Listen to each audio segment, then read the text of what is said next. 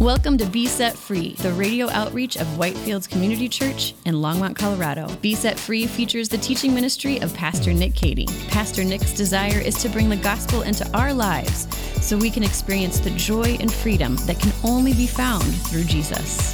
Today's message comes from our series, Jesus Is. We will be looking at the seven I am statements that Jesus made. Here's Pastor Nick. Our text is John chapter 8, and I'm going to begin by reading the first 11 verses of John chapter 8. Then they each went to their own house, but Jesus went up to the Mount of Olives. And early in the morning he came to the temple, and the people came to him, and he sat down and he taught them. The scribes and the Pharisees brought a woman who had been caught in adultery. And placing her in the midst, they said to him, Teacher, this woman has been caught in the act of adultery. Now, in the law of Moses, it commanded us to stone such a woman. What do you say? And they said this to test him, that they might have some charge to bring against him. But Jesus bent down, and he wrote with his finger on the ground. And as they continued to ask him, he stood up and he said to them, Let him who is without sin among you be the first to throw a stone at her. And once more he bent down and wrote on the ground. But when they heard it, they went away one by one, beginning with the older ones. And Jesus was left alone with the woman standing before him. Jesus stood up and said to her, Woman, where are they? Has no one condemned you? And she said, No one, Lord. And Jesus said, Neither do I condemn you. Go, and from now on, sin no more. This is God's word. Let's pray.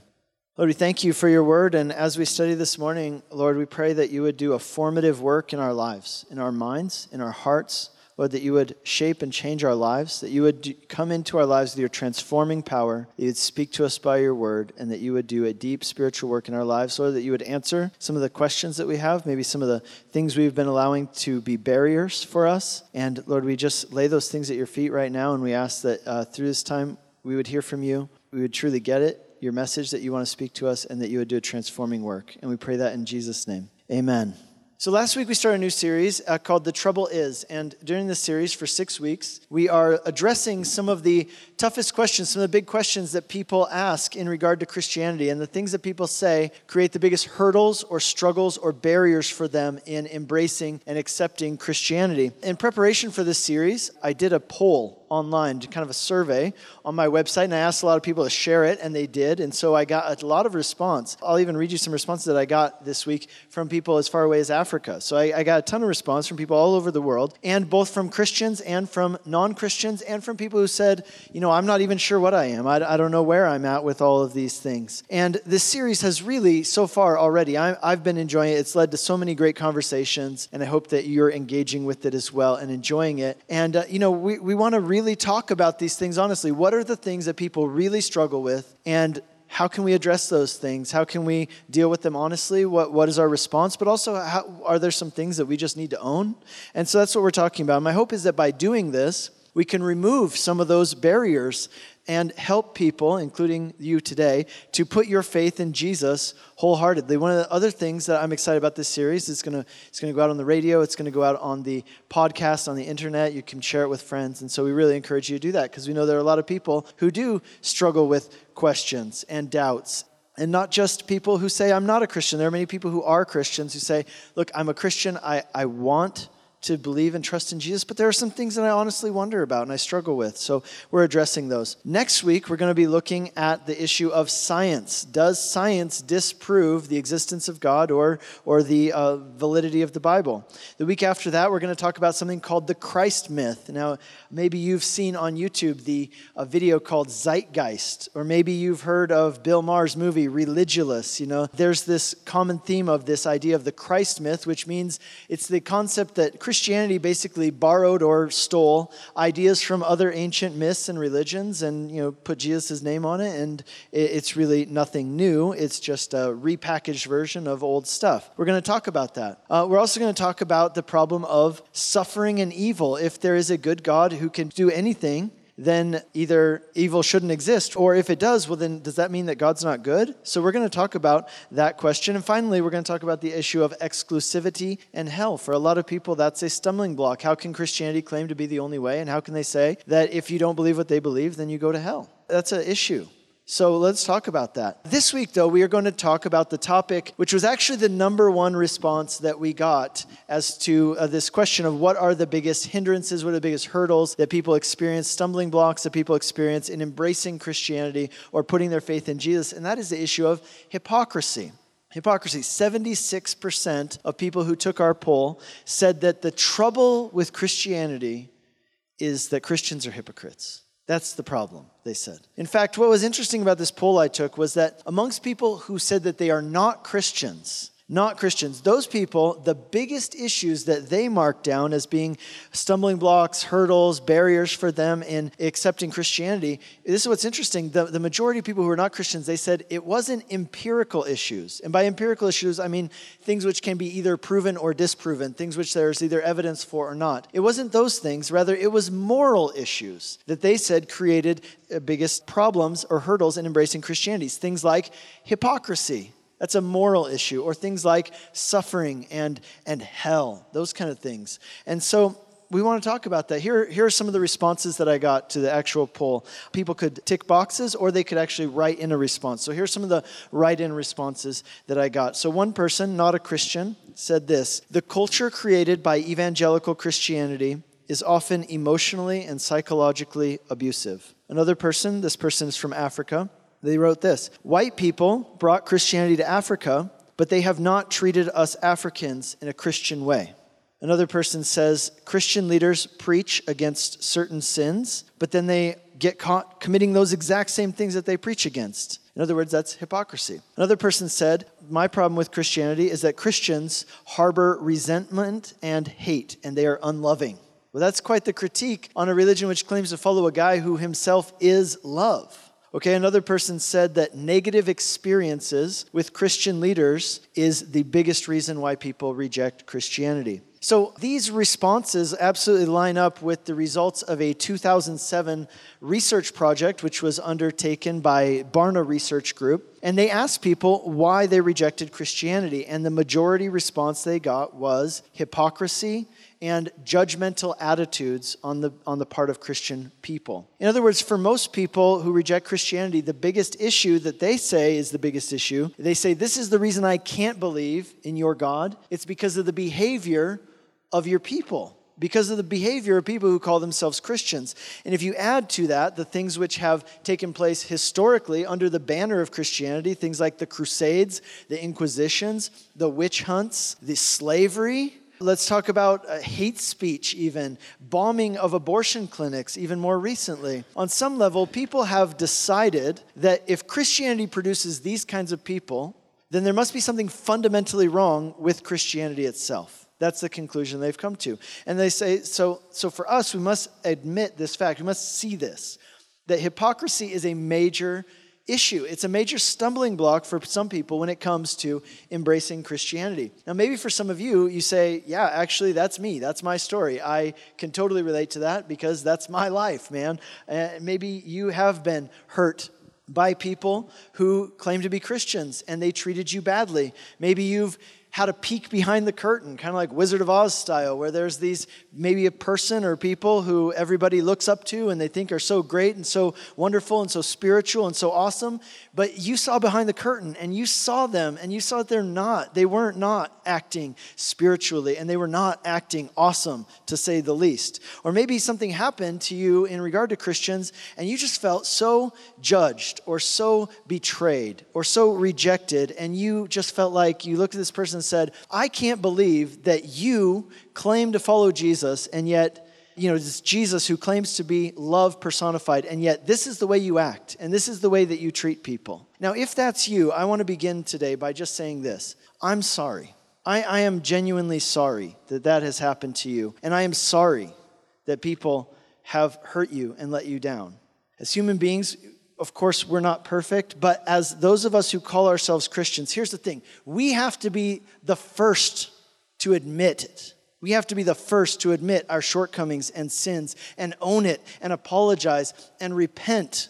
That's our bread and butter. That's what we do. We, we have to do that. As Christians, we need to own the fact that some people and institutions have done things under the banner of Christianity which do not at all reflect the heart of, or the teachings of Jesus. We can't hide from that. We don't try to sweep it under the rug. We don't try to pretend like, oh, well, it's no big deal. No, it is a big deal. Obviously, it's a big deal. You know, sometimes you'll hear Christians say something along these lines like, hey, don't look at me, look at Jesus. And, and I get that because, in a way, that's absolutely true. That this isn't about, you, are not following me. You, you should be following Jesus and looking what he says. But there's another sense in which that can be kind of a form of deflection. Hey, don't look at me, look at Jesus. Kind of along the same lines as, like, yeah, do what I say, not what I do. So there can be a sense in which that's a kind of a cop out to say, hey, look at Jesus, don't look at me. Here's what the Bible teaches us it gives us the example of the Apostle Paul, who said, kind of something very exact opposite of that. Paul said, Follow me as I follow Christ. That's a very different attitude, isn't it? Follow me as I follow Christ. In other words, he said, I'm going to live my life in such a way that I can be an example for you of what it actually looks like to be a follower of this man, Jesus. Are you looking for a resource to help you answer some of the most difficult questions about God in the Bible? Then we've got good news for you. Pastor Nick has written a book called The God I Won't Believe in Facing Nine Common Barriers to Embracing Christianity. In this book, Pastor Nick deals directly with some of the biggest questions people struggle with, such as how a loving God can allow innocent people to suffer, whether God condoned genocide in the Old Testament, or whether the Bible encourages the suppression of women and minorities. Does the Bible really say that some kinds of love are wrong? And is there any actual proof that God exists or that the Bible is trustworthy? Pastor Nick addresses these topics and more in this book, which is a great resource for anyone who wrestles with doubts or has concerns about these topics. And it is a great resource for those who want to help others who have questions about these topics. So to purchase this book, search for The God I Won't Believe in Facing Nine Common Barriers to Christianity, wherever books are sold, or visit nickcady.org. To celebrate the release of this book, we are offering a free copy of the book as our gift to any of our listeners who make a donation of any amount to support Be Set Free Radio at besetfreeradio.com. And now, back to today's message. I had someone in my life who exemplified that for me. His name was Greg. He was a pastor and he had a formative role in my life at one time. And I'll never forget something he said. I don't even remember the exact context, but I remember he was saying this. And here's what he said He was talking about this, this idea of follow me as I follow Christ. And here's what he said He said, If you would follow me around for just one day, you would be incredibly disappointed. You would see me do things that I shouldn't have done. You'd see me go places I probably shouldn't have gone. You'd see me say things that I shouldn't have said, and you'd be incredibly disappointed. But then you'd be incredibly impressed.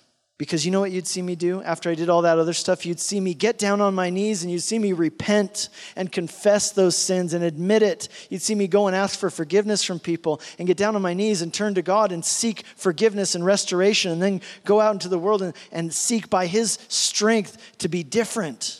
And I love that attitude. It's a, that's the opposite of hypocrisy. That's somebody saying, Look, here's who I really am. And in reality, I am a flawed person, but I'm a person who's absolutely seeking God, seeking forgiveness, admitting my faults, and coming to the Lord. In fact, you know, the word Christian, when it was first used, we read about this in the book of Acts chapter 11. It was originally used as an insult against Christians. It's kind of a, a, form of mocking. They would call them Christians, which in that language meant literally little Christ. So it was, it was an insult. But the Christians were like, hey, we actually think that's kind of a, not so much an insult, but that's kind of a, a compliment. And they latched onto it and it kind of spread. So they started calling themselves Christians.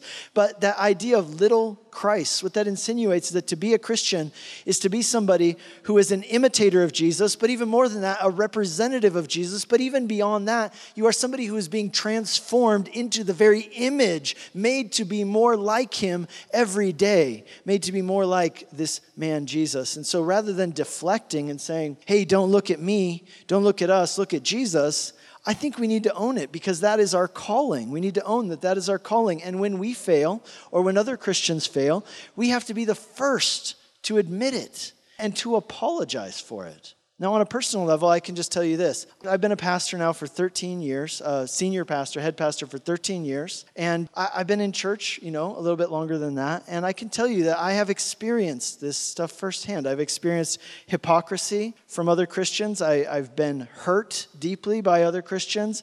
I've been let down. I've been betrayed. I've been stabbed in the back. I've been stabbed in the front.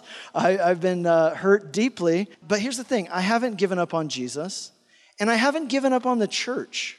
I absolutely believe in the church because that, that's the other thing that people say is, well, you know, I'm still into Jesus, but I, I'm not, I don't want anything to do with the church because those people hurt me or they're hypocrites or whatever. And I want to tell you, no, that's not the right answer.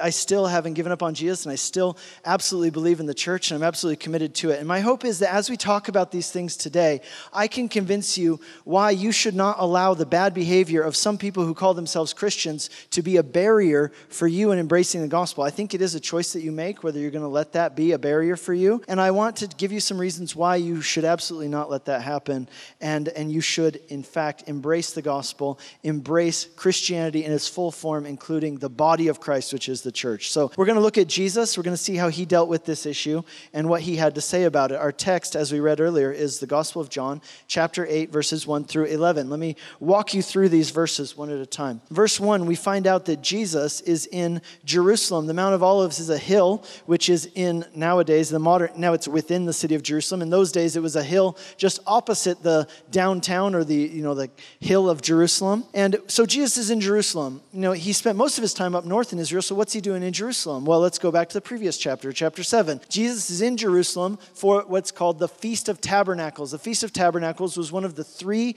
great Jewish holidays for which every able bodied Jewish male was required to come up to Jerusalem. So, three times a year, they were required, if you were an able bodied Jewish male, you were required to come to Jerusalem for one of these three great feasts. And the last one of the year was the Feast of Tabernacles. And so during these festivals, Jerusalem would be full of people. And sometimes men would bring their families with them, but a lot of times they wouldn't. So there would be some families who would come up with their with the men, but sometimes they would leave the women and children at home. Like for example, if the wife was pregnant or if they had little children, you know, you'd have to travel by foot, and sometimes it'd be a multiple days journey. So you might leave your wife and kids at home, and the men might come by themselves. And so I want you to keep that in mind. This is the setting. It's like a big convention season in some cities, like in Las Vegas. You get these conventions that come through town. There's a bunch of people from out of town town. Jerusalem's full of people, particularly full of men, and a lot of men who are there without their wives and families. Verse 2 tells us that Jesus came to the temple early in the morning, and people started gathering around him to listen to him teach. Verse 3 The scribes and the Pharisees brought a woman to Jesus who had been caught in the very act of adultery. The religious leaders bring this woman before Jesus, caught in the very act. That means they literally pulled her from between the bed sheets and brought her to Jesus. There's a good chance that she's naked. Maybe she's covered in some kind of bed sheet, but they bring her into the temple. And Jesus is teaching his crowd, and they bring this woman and they bring her and they put her right in the middle of this crowd. And just imagine, try to put yourself in this woman's place. Just imagine how incredibly embarrassing this would be. You see, we all have done things that we're ashamed of. But imagine if the one thing that you're most ashamed of, that you're most embarrassed of, that you say, Man, I hope that nobody ever knows that I did that or ever saw that I did that. What if you got caught in the middle of doing it and then it was made public? It would be incredibly humiliating. It would be terrible. And they bring you to this religious site. That's the last place you want to be. And here are all these religious people, and they're all just looking at you, and here you are, you know, trying to cover yourself up feeling ashamed. And they're not just looking at you, but they're glaring at you because they're judging you. They want you to know, they want you to feel how despicable they think you are. And at the same time, these guys are, are feeling smug, feeling a couple inches taller because they're enjoying the fact that they're better than you. Now, maybe you say, okay, look, look, okay, I get it. The way that they did this was not nice. They shouldn't have done it. It wasn't nice the way they did it. But you know what? She would have never been in this situation if she hadn't been doing what she was doing in the first place. If she hadn't been doing that, if she hadn't put herself in that situation, then maybe this wouldn't have never happened to her. But here's the thing it's not quite that simple. You see, what you need to understand about the, the law of Moses is how it worked in this regard. Now, first of all, the law of Moses did require that a person who was caught in the act of adultery was to be put to death by stoning. They would throw rocks at you until you died. Terrible way to die. But because it was such a severe penalty, because it was a capital punishment, it was required, they put some kind of barriers around it to protect people from abusing this law and taking advantage of it to maybe get back at somebody they didn't like. And so they made this very stringent requirement that said you have to have two eyewitnesses who saw the very act happening in order for someone to be prosecuted. And so historians tell us that almost no one, if no one ever, was actually ever prosecuted for this, at least not by Jesus' time, because it always happened in secret and there weren't two eyewitnesses watching it happen. And there had to be two eyewitnesses. In other words, it wasn't enough for people to see two people exiting a room together. It wasn't enough even to see two people lying in a bed together. They actually had to see them in the very act. Which brings up a very important question which is where's the guy? Because I mean, I know you guys understand this. It takes two to tango. Like, and the law of Moses did not say that it was only the woman who was to be punished for this uh, case of adultery, but both the man and the woman were to receive equal and the same punishment. They were both to be stoned to death. And what that shows us is if they caught these people in the very act, but this is a, this is a case of hypocrisy, right? Because on the, on the part of this religious leaders, because here they drag this woman into the public square, humiliating her. And yet, if they caught her, that means they also caught him. And yet, where's he? Apparently, they let him go, which is itself against the law. So here they are questioning Jesus about the law, and they themselves don't care about the law. They totally disregard it. And really, this woman is just a pawn. They're just using her in order to get what they really want. And what they really want is to discredit Jesus. Because you see that they're jealous. They're jealous of the fact that Jesus is getting so much attention, that he's so popular. They don't like it. And so, what they want to do is they want to kind of cut him down to size. They want to discredit him in the eyes of the people. So, what they do is they bring this woman before Jesus and they ask him this question in verse 5. Now, the law of Moses said, Jesus, that this woman should be stoned to death. What do you say? Now, there are two things, two factors here. On the one hand, Jesus was known as the friend of sinners. It says in the Gospels that the common people loved to be around him because, unlike the religious leaders who made them feel judged and they were condescending, Jesus treated people with dignity and love and respect, even if he didn't agree with the things that they were doing or the choices that they were making. And, they were trying to put Jesus in a place where he has to make a choice between compassion and justice. Okay, Jesus, you're going to have to choose now. Is it going to be compassion or is it going to be justice? If you choose justice, then you will no longer be the friend of sinners. They will not want anything to do with you. But if you choose compassion, then we're going to accuse you of not caring about the Bible, not caring about the Word of God and the law of Moses. Now, that's the one part, but there's another aspect to this as well. See, at this time, Israel was occupied by the Roman Empire. And a couple of years before this, prior to this event, Rome, having occupied Israel, they took away their sovereignty, which means that Israel could not act according to their own religious law, the law of Moses. In other words, Israel could not carry out capital punishment according to their religious law. To do so would be against the law of Rome. And so, what they're trying to do is they're trying to put Jesus in this situation where he has to choose, on the one hand, between compassion and justice, and on the other hand, he also has to choose between obeying the Bible and obeying the law of the land that he lives in. And so if Jesus says, don't stone her, then they're going to say, well, look, he obeys Rome and not God. And if he says, yes, stone her to death, well, then they're going to report him to the authorities and he's going to get arrested. So either way, they win. It's a slam dunk. It's easy. They've got him. There's no way that Jesus can wiggle out of this, is there? But what does Jesus do? It says in verse 6 He bent down and he started writing in the dirt with his finger. Now, back to these religious leaders. These religious people were cruel. So they could have easily detained this woman in a closed off space where no one had to see her nakedness, where she didn't have to be ashamed, but they didn't do that. They intentionally humiliated her and degraded her. Not only are they cruel, they're also hypocrites because they let the man go, who they obviously also saw him doing the same thing. And it just so happened, right, that there were two eyewitnesses. And some people would look at this and say the coincidence a little bit is a little bit too much here, isn't it? Right? It just so happened that you had two eyewitnesses who saw this happening. You see, a lot of people believe that what we're reading about here was actually a setup. That the Pharisees probably got somebody they knew, or maybe they hired somebody to go and to sleep with this woman so that they could then burst into the room and drag her out and bring her before Jesus in order to trap him. And that's the reason why the, the man's not here, because he was part of their setup. Because, see, here's what would happen, and this is another aspect of hypocrisy. When all these men would come up to Jerusalem for these festivals and these feasts, remember, this was a religious event.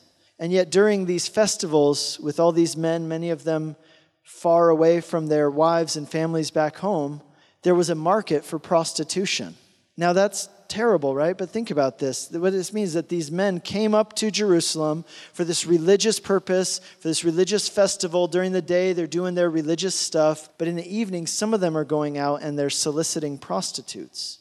And that's what most Bible scholars believe was happening here in this case with this woman. And that's exactly the kind of stuff we're talking about today, isn't it? Right? People who act all religious, but when it really comes down to it, they live no differently than anybody else. If anything, some of them live actually worse than people who, who don't call themselves religious. You've been listening to Be Set Free, the radio outreach of Whitefields Community Church in Longmont, Colorado. We have three in-person services on Sunday mornings at 8, 9.30, and 11 a.m. And our 9.30 and 11 services are live streamed on our website for those who would like to worship with us online. We are located just east of County Line Road and Highway 119 at 2950 Colorful Avenue in Longmont. For more information or to hear other messages from Pastor Nick, Visit us online at whitefieldschurch.com. Be Set Free is a listener supported program. If you have been blessed by this message and would like to support this ministry, you can send a donation via check to 2950 Colorful Avenue, Longmont, Colorado 80504, or donate online at besetfreeradio.com.